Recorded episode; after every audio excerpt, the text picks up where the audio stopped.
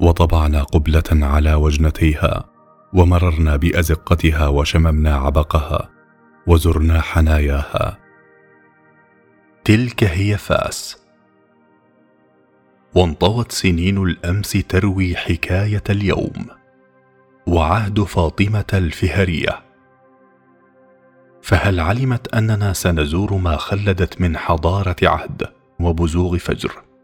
ومآذن ومساجد ودور علم.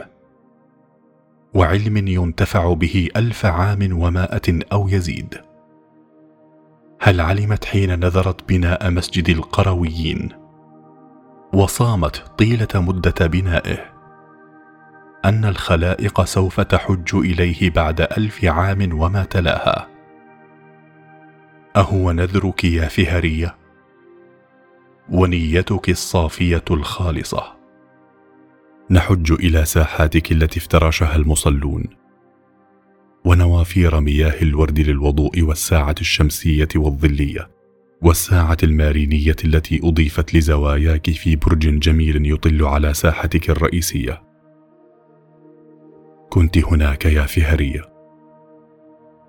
دعونا لنفسك الطاهرة التي بنت بنا أندام. هذا لقبك لحنوك على أرواح الناس. أم البنين. ما أعظم ما خلدت وإن كنا مررنا على قبور لملوك انتهوا وانتهى ما كانوا فيه. أما أنت فقد خلدت مدرسة المارينيين. وقد بنيت لطلاب علم القرويين. سلالم تأخذنا لعلو حالم. أعمدة رخام بيضاء. عتقها العلم والذكر فمالت للون الأرض. تنبعث منها صلواتهم وهمهمة كتاباتهم بين أروقتها. غرف متراصة برخام الهمم والنهم للعلم. يزودونهم بخبزة وكوب زيت زيتون ويقضون يومهم يتدرسون ويتعلمون. مترين ونصف المتر ولا يتعدى الحجم أكبر من ذلك لكل غرفة. وتطل بعض نوافذها على قباب مسجد القرويين مكتبة المسجد وحفاوة استقبال ودفء طيب وخلق يزيد من الحسن جمال السندس والاستبرق. وتعرض مخطوطات يصل تعدادها الأربعة آلاف ومقدمة ابن خلدون وقد وقع في حاشيتها اسمه وغيرها من مصاحف القرآن التي يبلغ عمرها ألف عام. بالخط الكوفي والكوفي المغربي. كتاب ابن طفيل الجزل الذي أوجز فيه كل داء ودوائه من الرأس حتى أخمص القدمين. مررنا بساحة الصفارين والنجارين وتناولنا الغذاء بمآدب فاسية.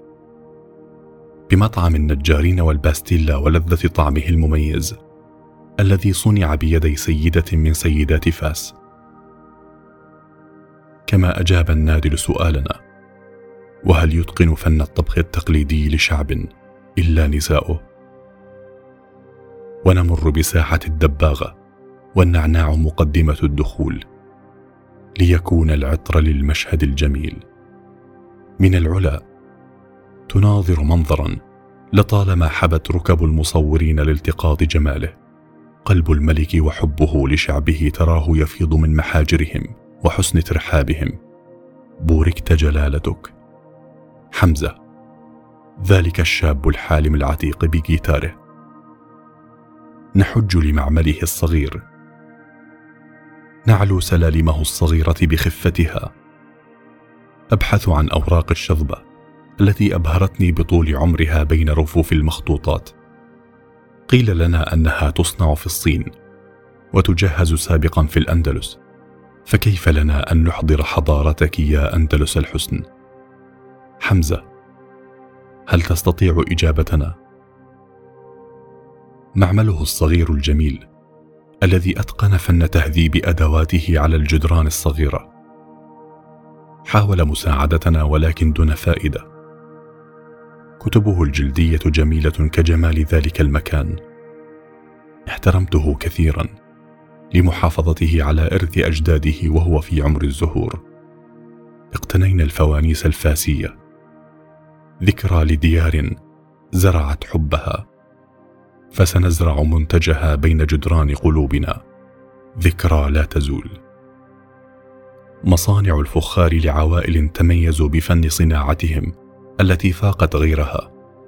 وزخرفة الفضة والفسيفساء التي وضعت على الأواني والجرار. تميز دفاس. وميزك الرب أنك أقدم مدينة في التاريخ المعاصر. وعطر تحيتك لا زال يفوح بالحب فينا. فسلام عليك يا حبيبة.